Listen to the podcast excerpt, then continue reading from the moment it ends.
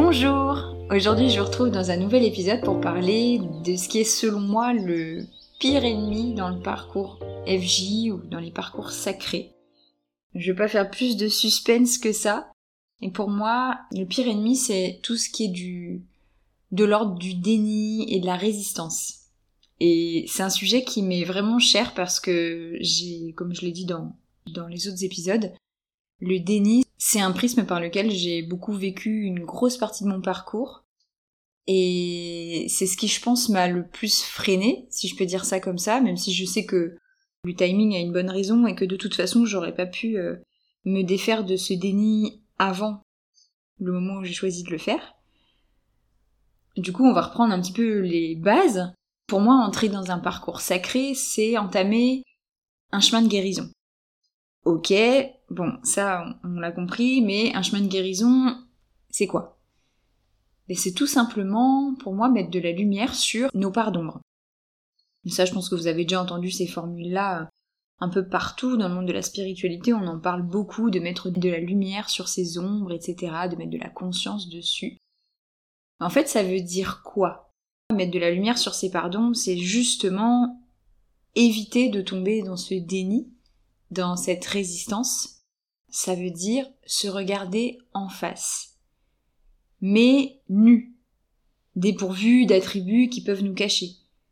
Donc c'est évidemment se défaire de tout ce qui peut nous rassurer, c'est se défaire de tous les masques de l'ego, qui ont été construits au fil du temps, compte tenu des expériences qu'on a vécues. Et j'aimerais bien justement parler un peu plus en détail de l'ego. C'est un sujet qui me tient à cœur parce que dans ce fameux chemin de guérison, il y a plusieurs étapes intérieures, je veux dire. Évidemment, il y a des étapes qui se passent avec notre autre, et il y a aussi des étapes intérieures qu'on franchit. Et quand on fait un travail intérieur, qu'on l'appelle le travail sur soi, développement personnel, chemin de guérison, l'expression qui vous parle le plus, au final, on suit toujours un petit peu le même, le même chemin, et on a tous le même objectif. L'objectif, c'est de se dépouiller de tout ce qui nous entrave, et tout ce qui nous empêche d'être le plus nous-mêmes, mais un nous-mêmes qui, pour moi, réunirait à la fois la part divine de nous et la part vraiment la plus humaine, la plus simple, terrestre qui existe. Et pour ça, on passe par donc ces fameuses étapes.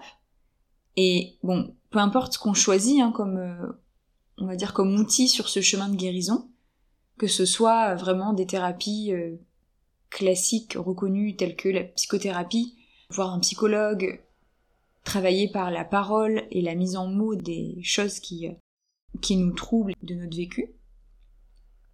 Que ce soit travailler sur la partie plus, on va dire, inconsciente, subconsciente, à travers l'hypnose, que ce soit travailler aussi en énergétique, que ce soit sur notre vie actuelle ou nos vies antérieures. Eh bien, on suit toujours le même schéma. En tout cas, c'est le vécu que j'ai, que ce soit en tant que personne sur un chemin de guérison et, euh, et aussi thérapeute, c'est l'expérience que j'en ai. On a d'abord une première phase où quand on met le doigt sur quelque chose, une blessure par exemple, on va avoir d'abord une compréhension mentale qui va passer par l'esprit de ce qui se passe, de ce qui s'est joué, de ce qui a pu se tramer dans le passé, et cetera, de comment notre ego a réagi par rapport à ça. Et une fois qu'on a fait ce déblocage au niveau intellectuel, il va y avoir souvent une période qu'on appelle d'intégration. Ça, c'est des termes qu'on utilise plus quand on fait de l'énergétique ou qu'on travaille sur des plans un peu plus subtils ou qu'on travaille sur l'inconscient. On va avoir une période d'intégration, ce qui veut dire qu'en fait, moi je le vois un petit peu comme... Euh, j'aime bien l'image d'un lac où on vient en fait en thérapie remuer le lac très très fort pour faire remonter tout ce qui est collé au fond, et ensuite on va nettoyer ce dont on n'a plus besoin, qui flotte dans le lac, on va juste l'enlever, on va prendre un petit filet, je sais plus, j'ai oublié le mot, pour enlever bah, tous les résidus, tout ce qui nous dérange, tout ce qu'on voit qu'on n'a plus envie de, de porter. Et ensuite, une fois qu'on a enlevé tout ça, il y a encore des choses qui vont flotter dans le lac, qui sont pas forcément des choses désagréables ou quoi, mais qui ont leur place aussi ici, et c'est important d'attendre que tout ça se pose au fond du lac, pour y voir un petit peu plus clair. Et pour moi, le travail de guérison, ça se déroule aussi comme ça. On va du coup avoir cette phase où on va remuer les choses par la parole ou par une séance, et cetera. Et ensuite, c'est important de prendre le temps d'intégrer ce qui s'est joué, et ça va s'intégrer alors au niveau énergétique, au niveau physique, cellulaire, et cetera. Et une fois que ça s'intègre, c'est là qu'on voit le changement de comportement dans le quotidien. C'est là qu'on va se dire, tiens, je vois qu'il y a eu quelque chose, un travail qui a été fait parce que je sens les changements au quotidien. Et cette phase d'intégration, elle est pas toujours concomitante à la phase d'intellectualisation, de compréhension mentale.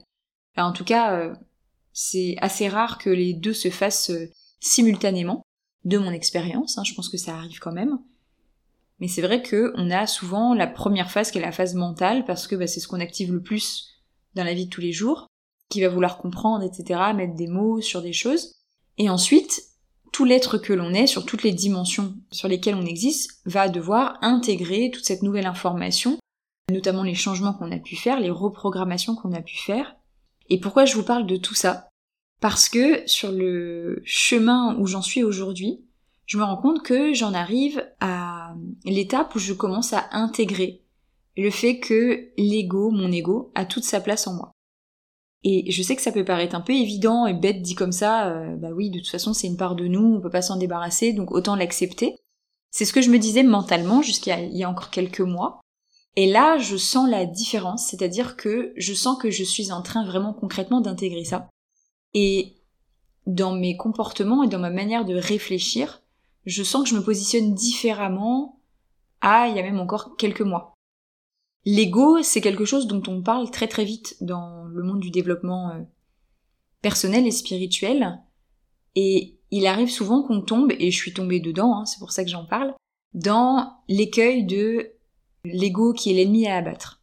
Parce qu'au début, ça passe par le fait de l'identifier, de se dire « Ok, là je sens que c'est mon ego qui est euh, déclenché par une situation et qui essaie de se protéger, donc là je suis en train de sortir mon masque, pour contrer ma blessure d'abandon, de rejet, de trahison, peu importe. » Et une fois qu'on l'a vu, et qu'on voit qu'il est là, qu'il a sorti un masque, on a envie de s'en défaire, pour se défaire du masque, et pour se défaire de la blessure, et pour aller mieux.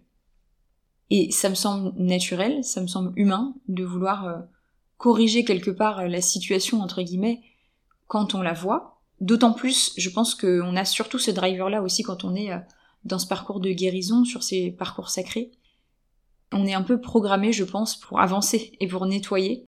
Et du coup, on a tout de suite ce truc de, euh, de vouloir se débarrasser de tout ce qui nous empêche d'être la meilleure version de nous-mêmes, entre guillemets.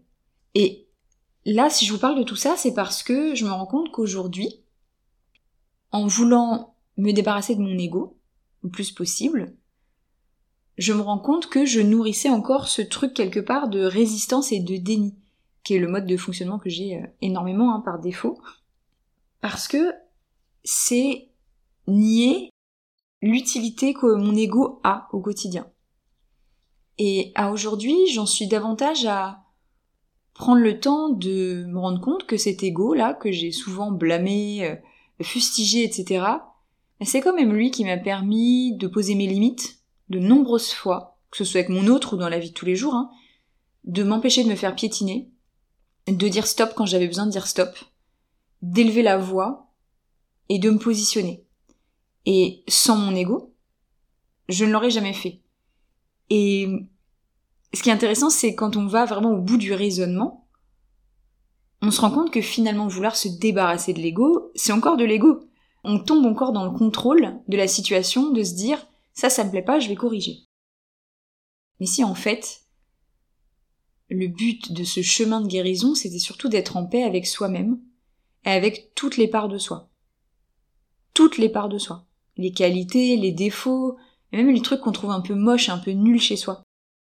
Et là, je suis vraiment dans cette phase de prendre le temps de remercier mon ego et par moments de lui laisser toute sa place.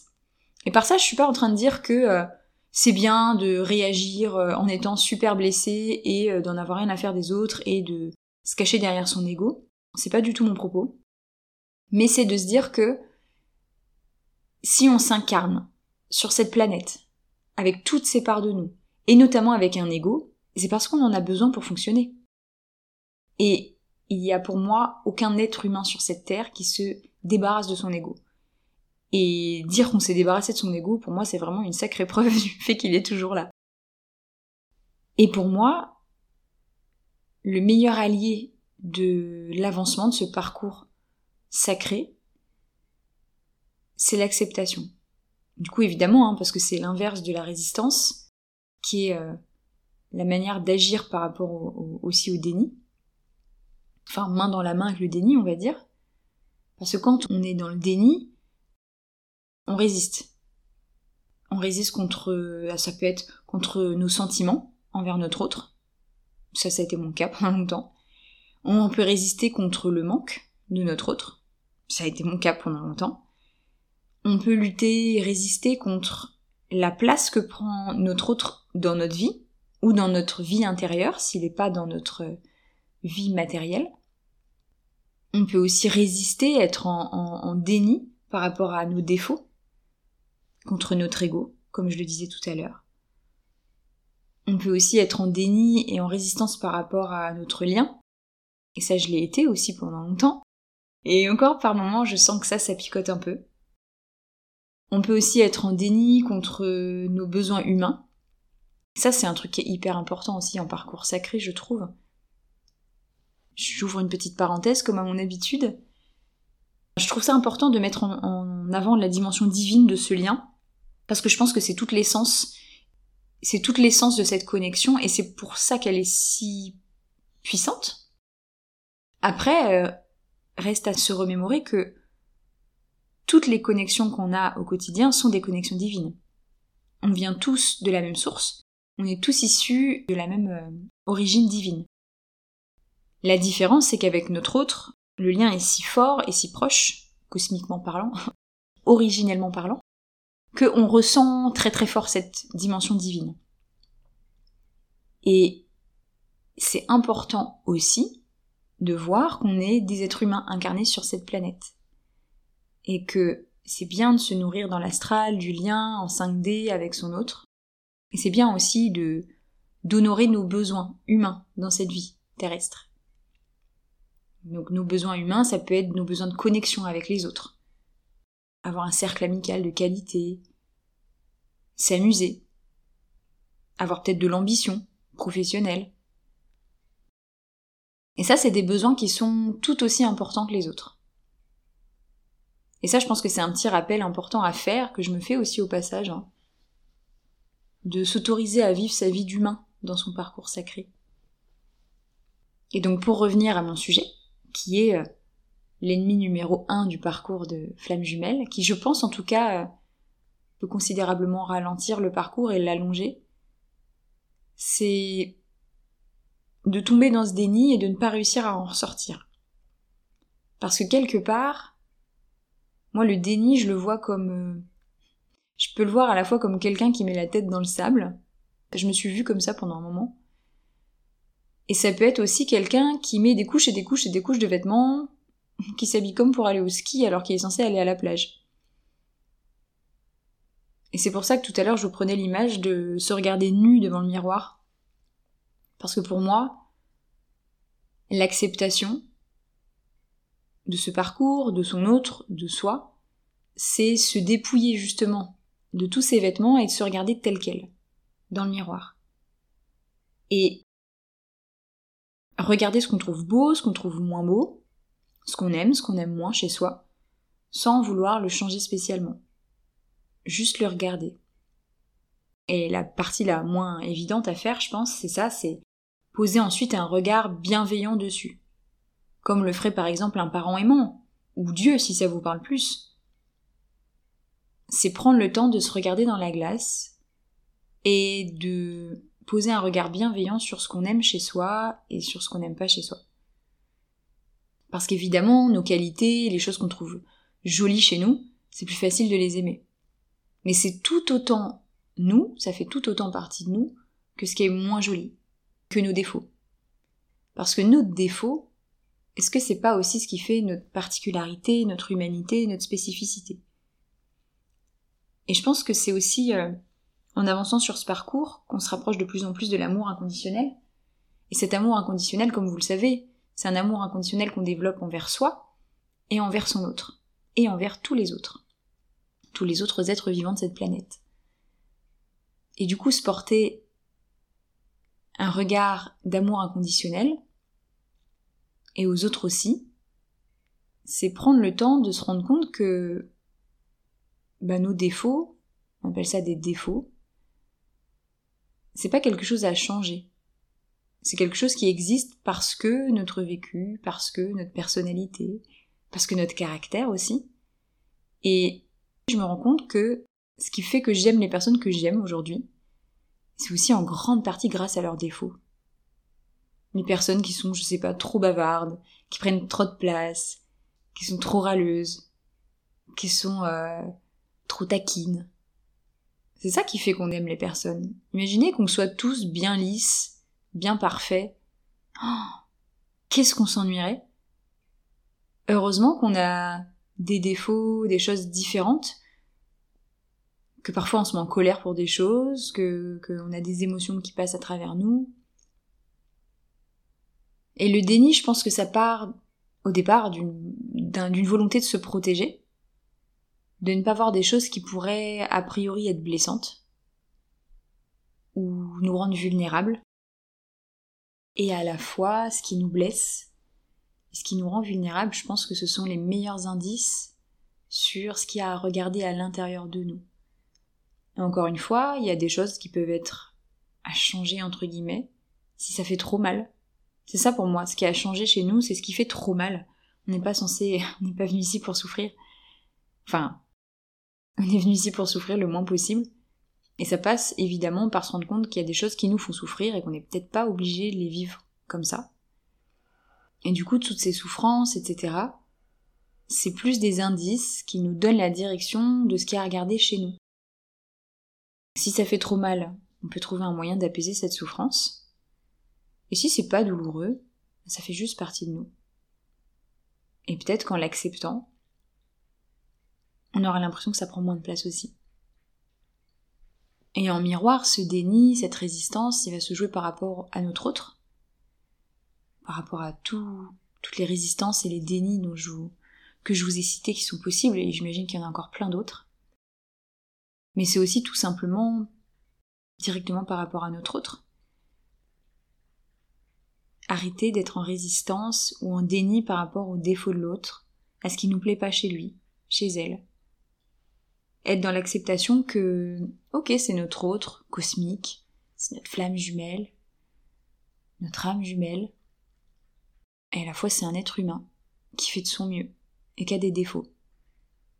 Et je pense que plus on avance vers cet amour inconditionnel, plus on ouvre son cœur, et plus on est doux avec soi, avec son autre, avec tous les autres, et plus ça permet de se défaire de ce déni, de cette résistance. Et je pense que paradoxalement, ça débloque plus facilement aussi l'avancée du parcours. Et j'aimerais juste reboucler en disant un petit mot sur euh, ce que j'ai pu introduire tout à l'heure par rapport à nos besoins humains. Je pense aussi que ce qui nous permet d'avancer sur, sur ce parcours et